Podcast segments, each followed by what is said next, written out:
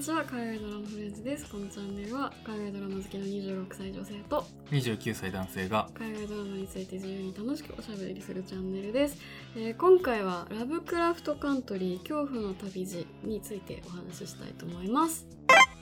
えー、ラブクラフトカントリー恐怖の旅路ですが、スターチャンネル イーエックス にて配信中の エイチビーオー の新作ドラマで、うんうんえっと、毎週いちわ配信されているので、今これ撮ってるのがじゅういちがつの初週ぐらいなんですけど、うんうん、でまださんわまでしか出ておりません。うんうん、一応全じゅうわをやる予定らしいですね。うんうん、はい、今日本だとそこのスターチャンネル イーエックス だけでしか見られません。うんうん、噂のあのウォッチメンとかの エイチビーオー が作ったドラマで、うん、あのねあの エイチビーオー が作ったドラマでございます。えー、世界的にもね結構評価高くて、うん、まあ高くてって言っても アイエムディービーななてんに で、うん、ロッテントマトズがちょっと面白くて批評価 きゅうじゅっパーセント なんですけど、うん、あの一般の方がろくじゅうはちぐらい。ああ、結構乖離がありますね。はい、かなり乖離があって、まあ、うん、確かに内容的にも結構なんだろうな、作品性の強い作品なので、うん、なんか、まあ、エンタメではもちろんあるんですけど、うんまあ、確かに分かりにくい部分とかもかなりあったりとか、うんうん、っていう意味ではあの一般っていうかなんだろうな。何かいろいろこちら側に、うん、あの思想とかを求められる作品ではあるのかもしれないです。うんうん内容としてはせんきゅうひゃくごじゅうねんだいのアメリカのシカゴが、えっと、基本的な舞台になっていて、うん、主人公朝鮮戦争からに、えっと、行ってる主人公がですね、父親が失踪したという連絡を聞いてシカゴに戻ってきて、うん、でその父親を探しに、えっと、アーダムと言われる、うんえー、不思議な場所に、えー、父親を探しに行くというお話でございます。うんまあ、アーダムって言ったんですけど、うん、タイトルにある通り、うんえー、とラブクラフトっていうのは、うんえー、と怪奇小説家として、うんえー、とすごく有名な方で、うん、エイチピー ラブクラフトというクトゥルー神話の始祖とされている方がいるんですけれども、うんえー、とその方が、えー、と今まで小説家なんですけど、うんえー、と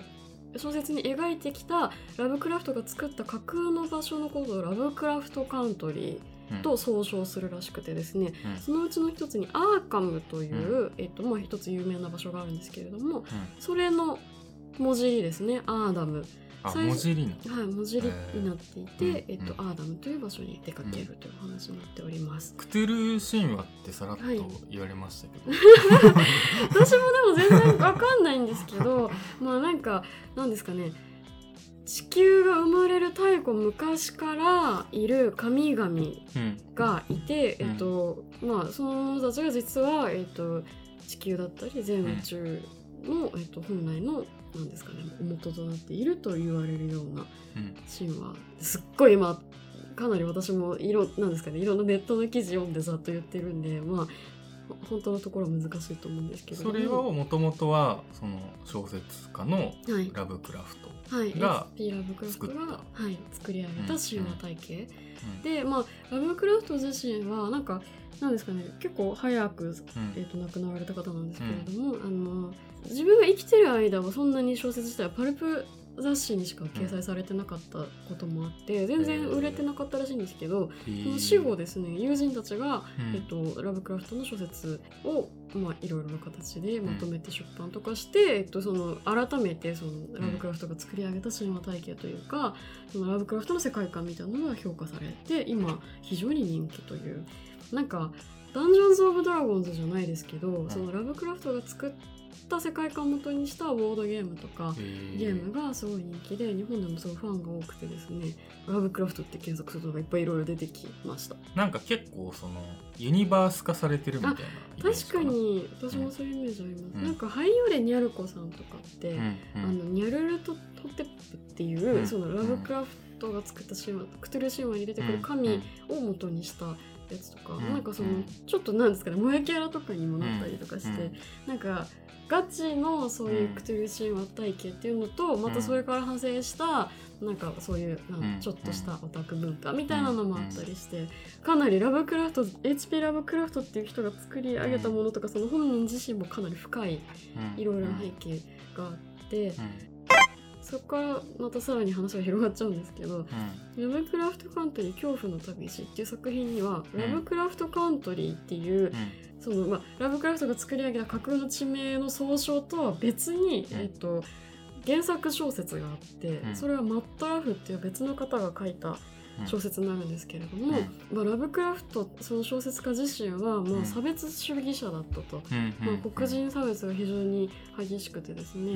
うんまあ、それも小説内にもう明らかにこう出てくるんですが、マット・ラフは黒人の方、うん、で、えっと、要は差別非差別対象でありながら、うんえっと、その作品ラブクラフトが作った作品、作品自体にはすごく面白いと感じているという、そこがすごい実はかなりメタ的になっていて、えっと、黒人差別主義者とラブクラフトの世界観をあえて黒人作家が、えっと、なんだろう、もう、もう一度見つめ直すというか考え直すというか、その世界観をあえて作り直すというか、そういう試みがラブクラフトカントリーという原作およびこのドラマ自体は行われていると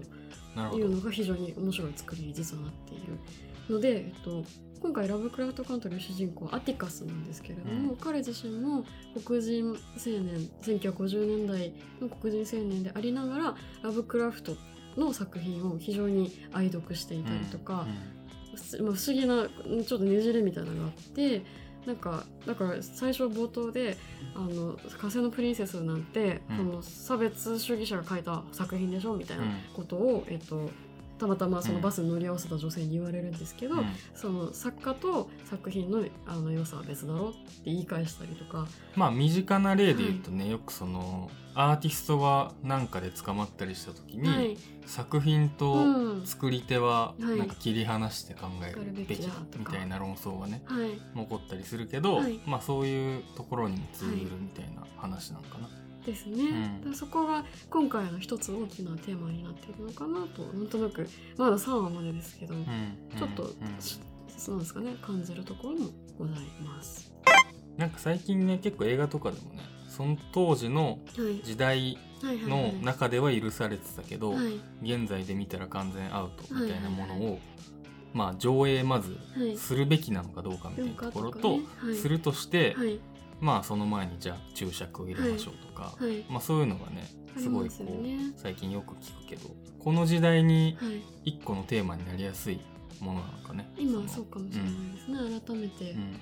うん、最初そのなんかなんとなくさ、作り手と作品の関係とか距離感みたいなのが一個テーマだってさ、はい、めちゃくちゃ渋いな、はい、確かにその時点でそのなんだろう、うん、メタ視点をこっち側がなんか理解しなきゃいけないっていうので、まあそのロッテントマトじゃないですけど、うん、なんか頑張んないと分かんないじゃないですか。まあでもさすが エイチビーオー ってことなんじゃない、はい、まあそういうことですかね、うんまあ、ウォッチメンもそうですし、ね、やっぱりなんかちょっとこう一歩引いた目線を求められるというか、さすが社会派ですよね、うん、これ今すごいつい中身の話をしちゃいましたけど、うん、一回側のお話で戻りますと、うん、実は制作組織がジョーダン・ピールでして、うんうん、まあアースとかゲットアウトもそうですけど、うん、黒人差別っていうものをホラーに、うん、あの落とし込む作家ですけれども、彼が、まあ、ジョーダン・ピールがホラーでドラマ撮るっていう時点で、はい、まあ見る見るでしょっていう人はね、まあ、僕も含めて多いですよね、はいうん、だからあのまあ、ジョーダン・ピールが入っている時点でお察しなところもあるんですけども、うん、ラブクラフトカントリーも例に漏れずその黒人差別みたいなことを主題にとって、えー、とホラー作品を作り上げております。 ジェイジェイ エイブラムスもクレジットされてる、ね、そうなんです。だから エスエフ のね、うん、対価なわけじゃないですか、うん、ジェイジェイ エイブラムスなんて、うん、そこがジョーダン・ピールと一緒に作品作るって一体どないやんねんっていうのも、ね、着目ポイントです、まあ、だから結構序盤からあの最初いちわがあの宇宙のシーンとかでいきなり宇宙人出てきたりとかするじゃないですか。だからその辺もなんかこ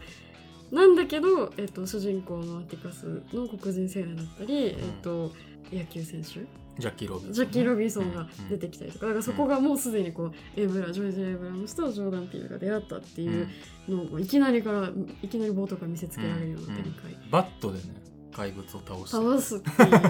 かなか面白いですよね。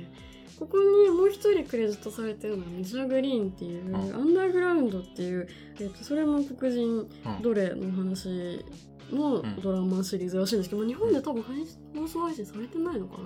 な、うん、ちょっとわかんないですけど、なんかその人も入っていたりして、うん、なんかいろいろ見る限り多分このミシャ・グリーンって人が基本的にショーランナーなのかな、うん、じゃあ一番この人がガツッと関わってるって感じなのか、はい、でございます、はい、なんでまあなんかそこだけ聞いただけでもすでにワクワクするような、うん、だからもうそのラブクラフトっていう人が作った世界観にジョーダン・ピールと ジェイジェイ エイブラムスとその当事者であるミシャ・グリーンが入ってきてみたいな、なんかかなりすごい座組、うん、エイチビーオー やべえなみたいな感じです、うん、でキャストもかなり、うん、あのすごくてですね、うん、アティカスを演じているのが、うんえっと、ジョナサン・メジャースっていう、うんえっと、ラストブラックマインサンフランシスコで主役をやっていた人ですね、まあ、主役というかね、まあ、サブぐらいだ、ね、サブふたり主役がラストブラックマンいて、うんえっと、そのうちの、まあ、だからひとりが主人公で、うん、そのお友達役ですね、うん、で彼がラブクラフトカントリーでもラブクラフトカントリーもふたり主役なんですけど、うん、主役をやっております。彼はねなんかあのアントマンで次回の敵をやるらしくて、うん、なんか今急上昇中の若手俳優って感じで、正直ラストブラックマンで初めて知って、はい、今回ラブクラフトに、はい、クラフトカントリーで見てっていう感じで、なんだろう割とここ最近でグッときたなっていう、確かにその俳優さんなんですけど、本当そうですね、なんか今注目の俳優みたいな感じですよね。そうだね、今後もなんか結構特徴的な顔をされてるじゃないですか。あ、てかファイブブラッツも出てるんだ。あ、そう、あのザ・ファイブブラッツ の, あの息子役ですからいろいろ出てます、うんうんうん、で、えっと、本作のもう一人の主人公が、えっと、レティーシャっていうそのアティカスの幼なじみの女性なんですけれども、うん、演じてるのがジャーニー・スモレット・ベルでございます、うん、彼女は、えっと、ハーレークイーンの中に出てきた、えーと、バーズオブプレイのうちの一人でございます。あの非常に歌がうまくてですね、登場最初の登場シーンからもう超魅力的なキャラクターなんですけれども、彼女が、えーと、今回ラブクラフトカントリーでは、えーと、主役の一人としてクレジットされております。でレティもね非常に魅力的なキャラクターで今のところなんかいろいろ面白いんで、このキャラも注目だなというところです、うん、他にもですねあの、まあ、コートニー・ビーバンスとか出てたりとか、うん、マイケル・ケネス・ウィリアムスとかあのその俳優としてはかなり歴史のあるというかもう高名な方も出てるんですが、うん、それ以外にもですねアビー・リーっていう、うん、あのマッドマックスのとらわれの妻たちの一人ですね、うんうん超スタイルのいい、うんうん、あの人が出てたりとか、うん、あとは運命模索って最近ちょこちょこいろいろ出てますけどネタフリ の, あのこの最低な世界の終わりのシーズンツーで、うん、主人公たちを殺しに来る黒人女性役をやっていた彼女が、うんえー、と今回、うん、レティのお姉さん役で出てたりします、うんうんうん、なんでだからなんか新旧いろいろなキャストがヘゾロしてるような感じでキャスト陣もかなりすごい映画級の俳優かっていうとそうでもないんですけど、うん、今後注目だったりとか、うん、あああれの人ねみたいな人が揃ってて、うんうん、なかなか面白いのかなと。ほとんどだから黒人だよね。そうですね。あのねあの魔法魔法を使える人以外。はいはいはい。うん、アビアビ、うんうん、クリスチャン、うん、クリスティーナクリスティーナクリスティーナ以外。まあそんな感じで、うん、なんか。なんですかね、前情報だけでもめっちゃワクワクする感じ の,、うん、あの作品で、うん、配信される前から私もかなり楽しみだったんですけど、うん、今さんわで配信されてて、うん、さっきちょちらっと言ったんですけど、まあ、お父さんを探しに出るっていうのが、えっと、最初の、まあ、大枠のあらすじだったんですけど、うん、いちわでねもうお父さん見つかっちゃうっていう、うん、そこ見つかってでしかもなんか いち、に、さんわで割となんかこうそれぞれ違うテーマというかいちわはなんですかねモンスターものなんですけど、うん、にわはなんかカルト宗教系、うん、だしさんわはもう全然違ってなんかお化け屋敷みたいな話になったりとかで、うん、なんかいろんなねお話がなんか行ったり来たりしてて面白いなって今今、うんあのうん、思っておりますが、そうですね、うん、面白かったですね。てかなんか思ってたのとちょっと違った気もするっていうか、はいはいはい、うん、なんかこんなにグロくてホラーな感じなんだ、はい、確かに結構グロかったですよね、いちわとかもあのモンスターさいちわの、はい、なんかすごいあれっぽいよね、はいはいはい、ストレンジャーシングスのめっちゃ似てました、うんうん、見た目が、はいはい、なんか二足歩行で頭わーって開くタイプのやつ、そうそうそう、あと光が苦手っていうのもさなんかストレンジャーシングスもそうじゃなかったか、はい、でもなんかよくあるタイプのさ、はいはいはい、あの光が苦手っていうのもなんかね闇の生き物、そうそうだからこっちがオリジナルなのかなって、ねはい、思ったりしましたけど、はい、だからさっき最初に言ったようにさ、はい、テーマめっちゃ渋いなと思ったけど、はい、なんかそこは別にそれでありつつも、はい、普通にドラマとして面白く見れてますね、はい、今のところは、うんうんうんうん、なんかしっかり社会派っていうか、もうその差別問題切り込んでますけど、うん、基本的にはそのなんですかね、ホラー作品としてまずは楽しめる中身というか、そうだね、になってるなとは思いました。ワクワクするし、うんうん、あとその差別問題でいうと、はい、だから結構その最近最近のっていうかさ、はい、そのブラックライブズマターとの時代が今あって、はい、その前のまあごじゅうねんだいとかだからさ、はい、なんか今よりさらに露骨にひどい差別をさ、はい、受けるじゃん、はい、だからなんか正しい感想か分かんないけど、はい、まあ、少しは進歩してんのかなみたいなさ、うん、本当ですよねっていうぐらいさ、あまりにひどいじゃん、はい、でまあなんだろうな、これもすげえ面白いなっていうのがさ、はい、なんかさいちわで出てくる警官、はい、白人警官もそうだし、はい、さんわで出てくる近所のさ、はい、あの白人のやつらもそうだけどさ、はい、まあ全員なんかさ同じようなっていうか、そうなんか七三じゃないですけどそうそうそう、見た目がそうそうそう、うん、あの時代のスタンダードの見た目ですよね、きっと。かつ、はい、なんかもうこう記号化された存在っていうか、はいはいはいはい、なんかやつらそれぞれ、はい、まあ何人もいるんだけど、はい、別になんかそれぞれの特徴とか別に内面とかはなんか全く描かれなくって、はい、本当になんかそういうものっていうかさ、はい、として出てくるから、はい、なんかそれも面白いな。それは面白いですよね。なんかやり返してる感じですよね。そうそうそう、もちろんなんかあえてそうそうそうそうそう、はい、確かにだからそういう意味ではその今まで自分主人公になれなかった人たちを、うん、主人公に添えて、うん、その今まで記号化されてた自分たちの立場を逆に白人に与えてるみたいなことなんですね、うん、そうだね。なんかもうだからさんわで出てくる白人たちとかもさ、はい、なんかほんともうゾンビ的というかさ、もはやゾンビに近いですよゾンビぐらいのなんか知能というかさ、はいはいはいはい、信じがたいですもんね。そうそうそうそう、だからクリスティーナぐらいですよ、なんか一種キャラ的なものを持っているのが、うん、あれはもうさ、はい、白人だけどね、はい、なんかまあまたちょっと別枠っていうか、ね、なんか割とその女性っていう立場の方にフォーカスされてるような、ね、うん、てかあのさ、ね、何、はい、秘密結社、はいはいはい、だっけ、サンズ・オブ・アダムって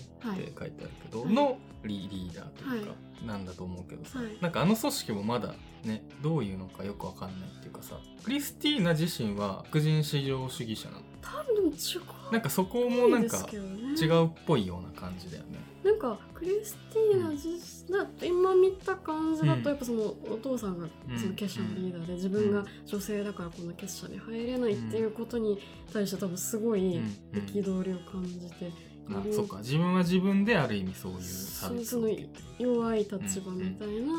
うんうん、のを多分感じているみたいなのかな、うんうん、まあ、だからその結局アティカスにも多少協力とかするじゃないですか、うんうんうん、でその辺もあるのかなと。そうだね、はい、だからそうそうそう、で結構驚いたのがさ、はい、だからいち、にわは割とつながってるけどさ、はいはいはい、さんわからなんかまた全然違うというかさ、なんかさんわ始まって最初ずっと見ててさ、はいはい、な, なんだろうと思って、これは過去の話なのかみたいなさ、はいはいはい、確かににわのところから急に世界観変わるから、はい、まあにわの最後にさ、まあなんだろうな、そのあそこから出てくからさ、はいはい、まあそうなんだけどさ、はい、なんか急にモンスターとかいっぱい出てきた中からさ、はい、いきなりまた別の、ね、シカゴのなんだろう、普通の住宅街に帰ってきて、そうそうそう、行くから、だからそこもなんかね、はい、なんだろう、不思議なというかね、つながってはもちろんいるんだけど、はい、物語は、は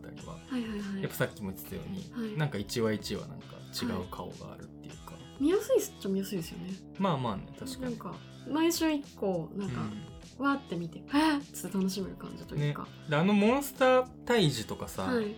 秘密結社魔法みたいなさ、はい、それだけでさ進められそうだけどさ、なんかそ う, そうじゃないんだなって思ったっていう。確かに確かに、そうか、うん、だから最初いちわ見たときに、うん、モンスターいきなり全部全身見えちゃうじゃないですか、うんうんうん、だからストレンジャーシングスとかだと、うん、モンスターの姿って本当に最後の最後まで見えないというか、確かに、だからいちわめであれ見せちゃったってことはもうなんだろう、ネタ切れというか、確かにもう体も全部出てるし、はい、光が弱いってことも分かってるし、意外とそんなに強くないっていうのも分かるし、だからまああそこで全部やっつけちゃったってことは、まあそうかってさんわまで見てやっとああそういうことねみたいな。そっか、しかもあのモンスターに関しては、うん、はい、結局あの秘密結社がただ単に番犬として育ててたっていう以上の意味はなんかなさそうだ、ね、はい、そうそうそう、なんか多分もう 出, 出てくるんですかね、まあ、たまになんか攻撃とかしてくるのかぐらいのなんかちょっと思います。正直もうあの秘密結社も、うん、これはネタバレありだからいいと思うんですけど、うんうん、アティカスがだいにわで燃やし尽くしちゃうわけじゃないですか、うんうんうん、でなんかさんわであのクリスティーナだけ生きてたから、うん、あ全員は死んではいないのかなと思ったんですけど、とはいえもうた倒しちゃうわけじゃないですか、ね、にわで。そっか、あれは倒したってことなんだ。まあ一応あのリーダー、うん、もう石になったじゃないですか。まああいつはねなんかもう死にそうな、ね、雑魚キャーって感じでしたけど、うんうん、まあ、なんかクリスティーナが生きてるから、うんうん、まあ、ある意味まだ倒さなきゃいけない敵はいるのか、うんうん、でもなんかクリスティーナちょっと、まあ、クリスティーナが敵なのかなかも、そう仲間なのかまだ分かんない、ね、だってさんわの最後でなんかね、はい、なんかちょっとやってた、そうなんかやってたし、なんかまだまだなんか何が敵なのか分かんないというか、うん、どうなんでしょうねその辺。だなんかちょっと つ, ちょっとつながってるよりつながってないからなんか全貌がまだ見えないですよね。そうだね。アティカスがすごい、はい、すごい体をしてますね。やばいですよね。そのなんかいちわが多分 Do the Right Thing のちょっとパロディみたいな感じで、うん、あの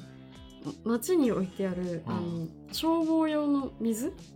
ん、あれ消防用なのかな、日本だとなんかよく消防車がこう水のホースくっつけて消防用のなんか水にしてますけど、うんうんうん、あれをあの壊して、うんまま、道を水浸しにするっていうシーンがあるんですけど、うんうんうん、そこでアティカスが上半身を脱いでるんですよ、うんうん、すげえ体してるね。まあさすが元軍人というか、いやすごいですよ。なんかだからさ、ラストブラックマンインサンフランシスコでさ、はいはいはい、初めてあの俳優さん見てさ、はい、なんかあれもすげえ変わった役じゃん。変わった役でしたよ。そうそう、まあ、あの映画自体がさ、まあ、正直すごいねアート映画っぽい感じだから、はいはい、まあ、それもあるんだけど、はい、なんかあの時は割と文化系の、はい、なんかこうあの時代にあの時代というかその文化系の、はい、こう演劇を執筆するなんか青年っていう感じだったけど、はいうんうんはい、今回はなんかねそれとは打って変わってっていう感じ。そうなんですよ。だから、うん、今回ちょっと面白くて、うん、なんかその元軍人だから、うん、多分肉体派、うん、なんですけど、うん、その民族メガネかけてたりとか、うん、めっちゃその エスエフ が好きなオタクだったりとかして、ね、読書家だもんね。そうだ、なんですか肉体派オタクみたいな、うんうん、なんか不思議なまた今回もキャラだなって。確かに文武両道というかね、ある種普通に料理とかも家でしてくれるし確かにそう考えると、はい、あんまりそこをちゃんと考えてなかったけどさ、はい、強いしさ、はい、頭もいいしさ、はい、なんかいちわでさ、はい、白人警官とさやり合う時にさ、うんうん、お前は行くなんて、お前はちょっと賢すぎるとかとか言って言われてましたですね。敵にすらみたいに言われるっていうかさ、はいはいはい、だからある意味主人公としてはさ、しかも超正義感も強いしさ、はい、あのだからさんわでさ家にさ、はい、行くじゃん、はい、レティに最初泊まっていきなさいよって言われてたけどさ、はい、いや帰るよって言ってたんだけど、うん、周りにそういう差別主義者の白人がたくさんいて、はい、嫌がらせを仕掛けてきているってことが分かると、はい、いややはり数日ここにいるここにいるみたいな俺が守るみたいなすごい確かにもう本当主人公の器にふさわしい性格ですよね、ね、完璧だよね。完璧ですね、うんうん、悲しい顔すると不思議な表情になるじゃないですか。なんかね、もなんか顔もさ独特です、ね、ストレートになんていうかかっこいいっていうことじゃないんだけどさ、はい、でもまあすぐ魅力的なっていうか、ね、魅力的色気、うん、なんでしょうね。そうだね、色気はあるかもね、はいうん、黒人差別の歴史みたいなところに結構言う言及するじゃないですか、うんうんうんうん、最初の私なんかの解説読んで分かったんですけど、うん、そのバスの中にいた女性がローザ・パークスっていう有名なあの活動家の方いるじゃないですか、うんうんうんうん、だったりとかって、うん、言われなきゃ分かんないっていうか、うんうん、別にその名前が出てくるわけでもないし、うん、とかなんかアメリカ人だったら知ってて当然の多分歴史がちょこちょこ出てくるんですけど、うんうんうん、なんかその辺が、ね、分かんないから、うん、悔しいなって思ったりはしますね。なんかそのシカゴ の, あのさんわで、うん、レティたちが白人が住むエリアに移住してくるっていう話も、それがどれほどのことなのかっていうのがちょっと分かんなかったりとか、そのジムクロー法が制定されてる時代っていうのが、うんまあ、どこまで の, そのまあなんかいろいろ映画とか見て、うん、イメージはありますけど、うん、なんかそれがどういうことなのかみたいなのの、うん、なんだろうな、リアル感はないじゃないですか。日本に住んでて当たり前ですけど、うん、だからその辺のなんか多分アメリカにで見てたら自明の事実みたいなのが分かんないので見てるんで、うん、なんかそこ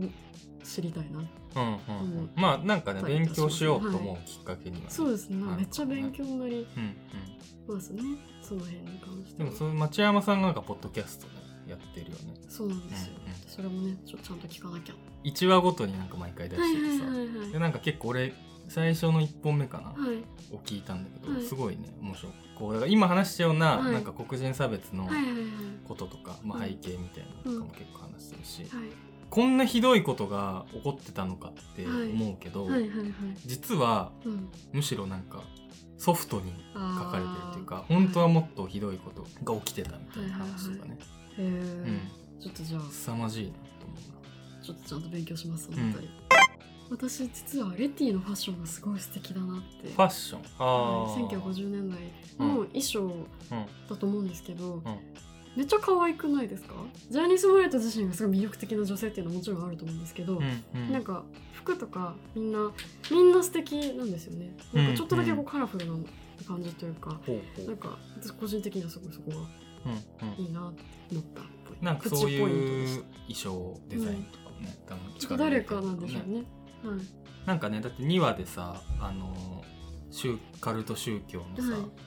本部に行った時にさ、はい、なぜかレティの服が大量に用意されててファッションショーやって踊ってるシーンとか、うん、あれもめちゃめちゃ可愛かったですよね。でもレティはさ、はい、結構癖があるよね。あの姉ちゃんとの関係とかさ、姉ちゃんの関係とか金親の遺産をさ、そう姉ちゃんに言わずに自分で使っちゃうとかなかなかね、しかも公民権運動やってるみたいな、うん、ちょこちょこ出てくるじゃないですか。活動家なんでもある、うん、活動家だけどプライベートがちょっとだらしないのかだらしないのか常にお金ないとか、うん、でも、うん、スサーマで、うんまあ、アティカスと結ばれるわけなんですけれども、うんうんまあ、なんかバージンだったってことが発覚するとか。あ、そうだね。それなんかあとサーマの冒頭で、うん、その教会でお祈りしてるところとか、うん、お祈りっていうかミサに参加してるところとか、うん、すごい経験のクリスチャン、うんうんっぽいシーンとかも、うんうん、なんか不思議なキャラクターですよね。そうだね。なんかまだ全容は、まあだからあのアティカスが完璧超人なのに対して、うんうんうん、なんかまあ人間味のあるキャラクターですよね。ちょっと泥臭いところがあるというか、うんうんうん、そんな感じかな。そんな感じですかね。なんかでも シージー とかねすごくて、ああのモンスターもそうですし、うん、サーモン出てくるゴーストとか、うんうん、あの結構欠損した体の、うんゴーストだって出てくるんですけれども、うんうんね、あれも相当ゴアな感じでそうだね。まあだから基本グロめではあるよね。ジョーダン・ピールの映画って今まで別にグロくはなかった気がするんですよね。そうだね。言うてグロっていうかなんかもうちょっと怖い、ある意味 J ホラーっぽいというか、うんうん、まあね血とかは出てくるんですよ、はい、そこまで確かに、はいはっきり見せるっていう感じではなかったような気もするね、うん、なと思って。なんかそれよりもなんかそのゲットアウトとかだったら、うん、あのま、なんだ窓の向こうからこっち見てる女性の表情が怖かったとか、うんうん、なんかその演出面の怖さの方がイメージ強かったんですけど今回に関しては確かにね。まあ確かにそうだな。そう言われると、まあ、ジョーダン・ピールが別にねその全部をやってるわけじゃないから、はいまあ、っていうのもあるんだろうけど、はい、今までのジョーダン・ピールとはまたちょっと違うっていうかね、はいわかりやすく怖いなって、うんうん、まあホラー要素もあるけど別にホラーじゃないもんね全編が別に。そうですね、うん、だからジャンル難しい、ね、何なんでしょうね、うん、なんジャンルを一言で言うのは難しい、うん、難しいですね。サスペンス、うん、冒険あとまあ話によっても違うからですね、まあうん、ちょっと来週よんわ、うん、ですかね、うん、そうですねどうなるのか楽しみですね。楽しみですね。何するの、うん、ねえみたいな感じですよね、うん、ね楽しみです。はいこんなとこですかね。そうですね。はい、今回は以上です。はい、ありがとうございました。ありがとうございました。